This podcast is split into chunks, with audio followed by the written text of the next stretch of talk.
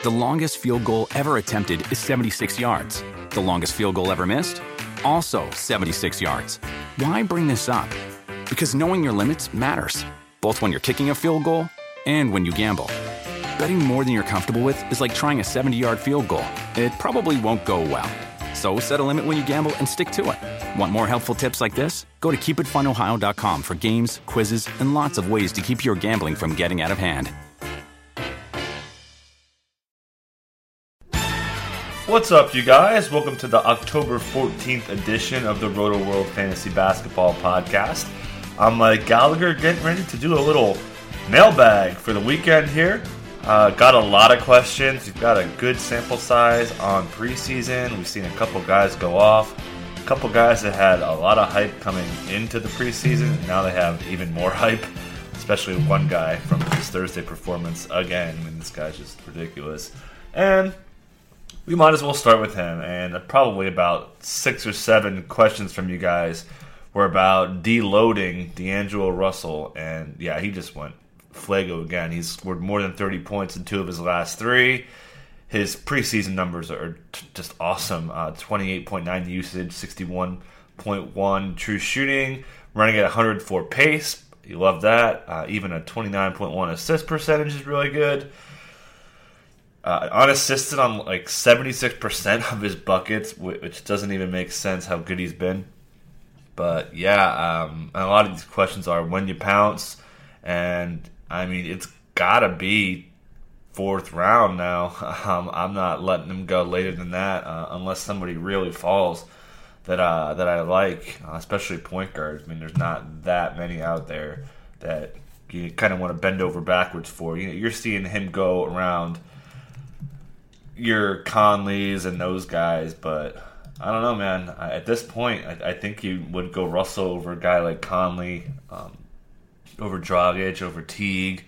I mean, he's right there. He's pretty much after that John Wall, Lowry, Kyrie, Thomas tier.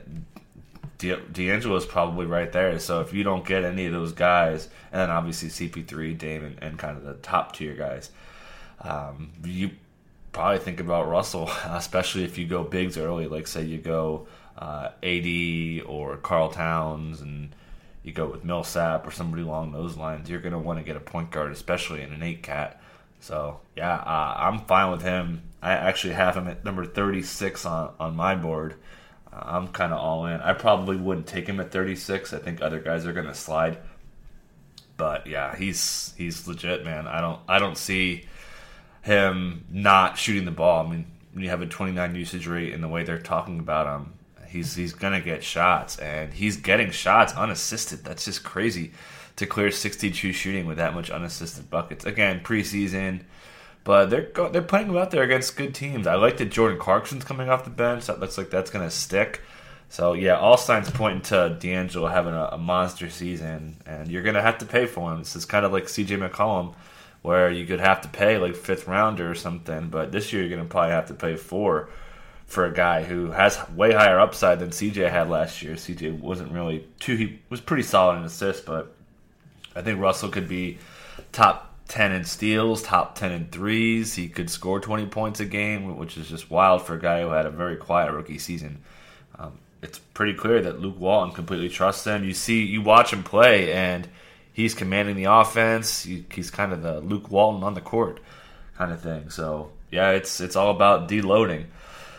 A question that was kind of a twist off that was similar. So, a keeper question looking at Conley or Rubio or deloading, and that's obviously you would take loading over Rubio. And then, yeah, Conley looked good, by the way.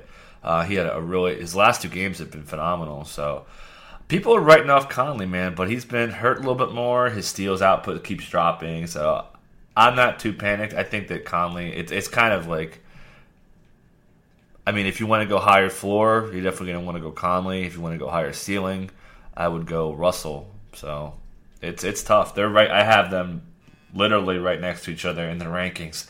So yeah, again, they're right in that point guard, that 3rd kind of point guard tier. that Rubio's kind of way down there, even though I think his minutes are going to be fine. I'm not really worried about Chris Dunn pressing him. Chris Dunn's been really bad, by the way, as far as the scoring goes. Okay, so another popular subject, justifiably so, is Nurkic and how that affects Nikola Jokic. We got one from Lob City fan. Charles Coe also had one asking, why has Nurkic outshined Jokic so much, and how close are they in drafts right now? Where would you draft him? I'll assume I'll just go both. I'm not worried about Jokic too much. You look at his preseason numbers, and they're pretty discouraging. If you look at a couple stats, his usage rate in 35 minutes next to Nurkic is only 11.2. That's very, very tiny. And then Nurk, by the way, at 25.3. 11.8 total rebounding percentage for Jokic, 25.0 for Nurk. That's via NBA Wowie, by the way. So, yeah, I'm not panicked. I'll still take him at the turn of the second and the third. The thing with Jokic is you don't care about Jokic scoring that much. You care about this, the positive output in dimes. I think his block rate goes up. The percentages are great. He's like Al Horford. You don't count on Al Horford for his scoring. You count on him for everything else. And I think that Jokic, even playing more power forward, could help him.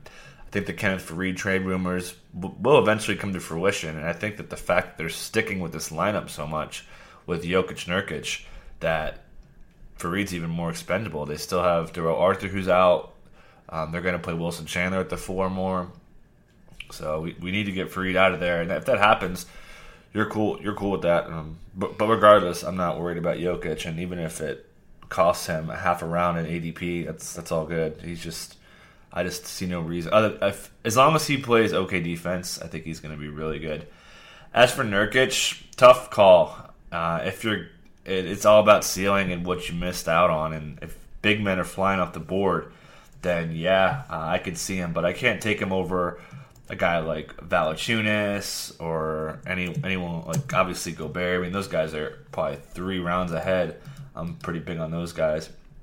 But let me kind of just go through some other centers we've got here. Not taking him over Miles, obviously.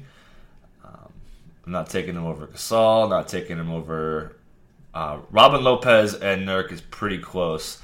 I would still probably lean Rolo. I think he's in a really fantastic spot. Again, the floor is way higher for Rolo than it is with Nurk, and we do have to worry about Nurkic's knee injuries, and he's just the way he plays, it's tough to stay healthy when you play like that. But yeah, he's right there in that Gortat, Nurkic, and then even Drummond if you're punting. Marc Gasol's moved up. I think he's kind of possibly become a value. He looked awesome shooting threes, by the way. He took 3 threes on Thursday, so keep an eye on him. Took a lot of shots, a lot of jumpers, so they're really trying to work him in there to space the floor and operate more space for Conley. Another reason why you gotta like Conley, a guy who a few years ago he was like a second rounder, but cooled off, and now I think we can kind of get him going again. Love the system change, and they love talking about pace with Mr. Fizdale. So positives for him. All right. Moving on, we got one from J Ball blogger asking about Otto Porter, and has his rank been affected by Kelly Oubre, who's cooled off a little. They've only played 5 minutes together in the preseason, so they're pretty much playing straight backups. Porter's not playing too much for. I expect that to happen a little bit more down the line here. He did bruise his ribs, so he may miss some time, and we'll get a little bit of a feel for how Oubre does. So if Oubre really kills it, which he can do, then maybe we get a little bit worried about Porter. I'm still drafting him, and he falls, especially if you do an ESPN draft. ESPN has him pretty low. I mean, you could pick up Porter probably at like 85, 90, and he has the ceiling to go top 35, top 40. I mean, he's like kind of like Jokic, where you don't care about the scoring as much. You're gonna get a little bit of dimes, a little bit of blocks, steals, some threes. He should take a lot of threes this year with John Wall driving and kicking more than doing than he did last year. He was kind of down for that 3 years ago when they had Ariza and those boys. They were really chucking threes on wall kickouts. So, yeah, it's definitely Porter. Oubre is only like a last-round flyer if you're in a super deep league. Another question from J Ball asking Gorgie Jang or Miles Turner at around 43. If Turner's there for me at 43, I'm pretty happy with that. Whereas I'm not even touching Jang at probably even 63 right now. I'm a little scared. The Nemanja Bjelica threat is back. Apparently had a good preseason. Apparently Todd Tibbs has worked on his defense a little bit. So, again, like I said in the last pod, I'm not totally panicking on Jang. I'm just not being aggressive on him. You don't want to draft a guy that's giving you more and more concerns. And, again, I know we've gone through this before, and the old cream rises to the top probably fits the bill here. But, yeah, Turner, man, is just a guy. I'd rather have a guy in the upswing, and it's not even close. I think it's like a 3-round difference, 4-round difference maybe, for when I would go Turner over Gorgie Jang. So we got another D'Angelo Russell related question here from Mellow Vader, asking to rank these four: Russell, Bledsoe, Nurkic, and Dipo. Easily Dipo, love him there. Late second round, early third would be a steal. I'd be happy to draft him there. Cooled off a little bit, but there's nothing to worry about. He should again. They don't have really anyone behind Westbrook, Kriston. Ronnie Price isn't really good, so yeah, Depot's in a fantastic spot, and it's not like Westbrook plays 40 minutes, so they're going to stagger Dipo, and he should eat in probably the 6-7 minutes a game that he'll get out there without Westbrook, so easily the number one guy. I would still lean Bledsoe. It's getting pretty close now with over D. Russell, and then Nurkic is kind of far down. Bledsoe lost weight. I saw he's listed at 15 pounds. Lighter than last year. He likes that, likes his playing weight. Hopefully that keeps him durable. So we got one from Blue Man Group asking, and then also a similar question from Matt Clarkson asking about Jrue Holiday and Tyreke Evans. I'm not even drafting Tyreke. I mean, there's a possibility he's out all season, so don't touch him. Jrue, again, it's all about who's there. You're going to want to see, I mean, after you're pretty much looking at, after who we got here, yeah, like 85-90, I think is a good spot. Even earlier, like if you really, really missed out on point guards, and like after Teague, I guess it's probably even fair game to go for him there. Looking at some other point guards that we can see, yeah, I mean you're looking at, he may go. I would probably take him over Jeremy Lin. It's kind of close. And yeah, George Hill, I would rather take him there. But I think Jrue will be out there. He's a little bit of a gamble, but yeah, just that, after those top-notch guys is a good time to pounce. So got a couple questions here asking about is Miles Turner, Jokic, or D'Angelo the better breakout pick? I still got to go Miles Turner just because love the blocking scarcity. I think that's going to give him a massive floor. They're really working him in the offense more. And I think he'd have a bigger preseason had he not had the concussion. So, yeah, he's still got to be my pick to have a breakout. I would say Jokic, but just the value zapped from him. You can't really call him a steal. You're going to have to spend a top 30 pick in a decent league. So I love those guys. Thoughts on Gary Harris? Debating to keep him for 10 on a Western Conference only $200 keeper. That's a strange auction, but it's tough to say. I never played in the West Coast only, or Western Conference only. But that seems about right. I love Gary Harris. I don't think Jamal Murray's really done anything to take minutes away from him, and Will Barton's been pretty good, but not going to totally panic on him there either.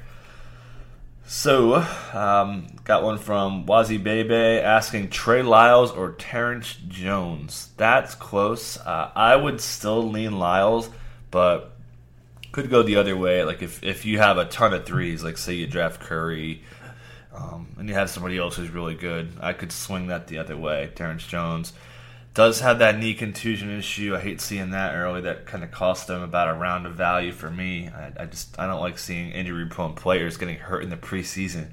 Maybe an overreaction there. Okay, so we got kind of a sneakier question here from Ben Stein asking for thoughts on Derek Williams. Looks like a sneaky little pick, right? He's probably going to start. I don't think Josh McRoberts is healthy or even capable of playing minutes. in the even upper teens maybe. Luke Babbitt's been okay. I think he'll get worked in for three-pointers. But, I mean, Derek Williams, a guy who can switch on a lot of different positions. We'd like to see that from Spo. We've seen Spo go crazy and even play Justice Winslow at the 5. So it's not too far-fetched to think that Williams could get some minutes there. He only had 21 corner threes last year of his 254 makes in 80 games. So he could be more built into the corner threes. I think he can, he's a pretty good corner shooter too. So a sneaky guy. I don't think you're gonna bend over backwards. But once all, if you're in like a 16 teamer and you need someone who's gonna start and get you 20 minutes with even a little upside, not a bad option there. Maybe the new team could help his block rate and steals and overall efficiency. He's got 55 true shooting in the preseason. That's a positive for him. So yeah, I'd say I'm on board with him. He's kind of like Courtney Lee, a guy who offers a little upside, but his floor seems pretty good for where you're going to get him. So we got another question from a ranking question here from Charles Koo asking to rank these guys: Josh Richardson, Dario Saric, Willie Cauley-Stein, Justin Anderson, Seth Curry, and Terrence Jones. That's the first two are pretty easy for me. It's Dario's got to be number one. Brett Brown really wants him to kind of facilitate. They talked about the cultivation of him and Embiid. I didn't get any Embiid questions, by the way. That's surprising to me. But anyways, Dario's in a great spot. Multiple category upside. He's making long twos, quote, comfortably from Brown, and he's going to work on his three-point range. Seth Curry's been just one of the best scorers per 36 in the preseason, and he's going to be kind of microwave-like. With or a toaster oven or something. He should be getting hot in a hurry. And, yeah, his shots will be there, especially in the second unit. Love that he's going to play two positions. I like TJ again. The risk is there, but blocking upside, threes, his rebound should be pretty good. I think Anthony Davis getting dinged up helps his value a little bit. Then I have Josh Richardson, who could play. Don't forget, I mean, he's expected to miss 6 to 8 weeks, so he was looking at, like, an early November. But if you have a partial tear in your MCL and it's not a complete tear, it's usually 4 to 6. So he has a pretty decent chance to be ready. Willie Cauley-Stein after that. I'm not the biggest Cauley-Stein guy. They did start Scott Labissiere on Thursday. It didn't look good or anything, but hasn't really done anything. Again, I hate that he had the bad summer league. And then Justin Anderson, a guy who would benefit from really an injury to anyone on the starting five. Because the guy can play three positions. Should be pretty good. So Iron Man asks, will Enes Kanter come off the bench this year? And if so, how many minutes will we have? I think he's coming off the bench, and I think that's okay. Kind of like the Clarkson thing. He's going to be, I think he should be pretty solid. He's having a pretty good preseason. He's actually second in the NBA in scoring for preseason behind Mr. Devin Booker, who's been balling. But, yeah, I mean, you're looking at Kanter at solid minutes. You know, he was 21.0 last year. I think with Serge gone and not really adding much besides Domantas Sabonis, he should be able to get 25, 26 minutes at least. And guy can hit free throws, 80% shooter last year. I don't think he'll be quite as good as his 58% from the field. His career is 53. I think that sounds pretty good there. But... yeah, the blocks aren't there. Only 0.4 blocks last season. That's right on his career average. I like to see the steals come up a little bit. But he's not going to be out there with Westbrook the whole time, which is a good thing for him. So that'll help his usage rate. Really a solid pick. Kind of in that Rolo, Nurk kind of tier there. Guys that aren't going to win you week, aren't going to win you leagues. But he should be pretty solid. So, yeah, definitely a fine pick. Kind of like Rolo, where you're like, all right. I'll just take this guy and take the decent floor. All right, so Al's asking. He has a 10th and 11th pick in a 9-cat, 10-team head-to-head. And looking at the best combo between Paul George, LeBron James, Anthony Davis, Hassan Whiteside, and DeMarcus Cousins. I think PG's your first there. I like his upside, like the new system. He has kind of the best floor, I think, as well. Been pretty durable since that horrific leg injury. Yeah, just doing more than just scoring. It's going to make a lot of threes for you. And then I would still probably go Anthony Davis, even though that he's probably going to burn a lot of people, but he's good.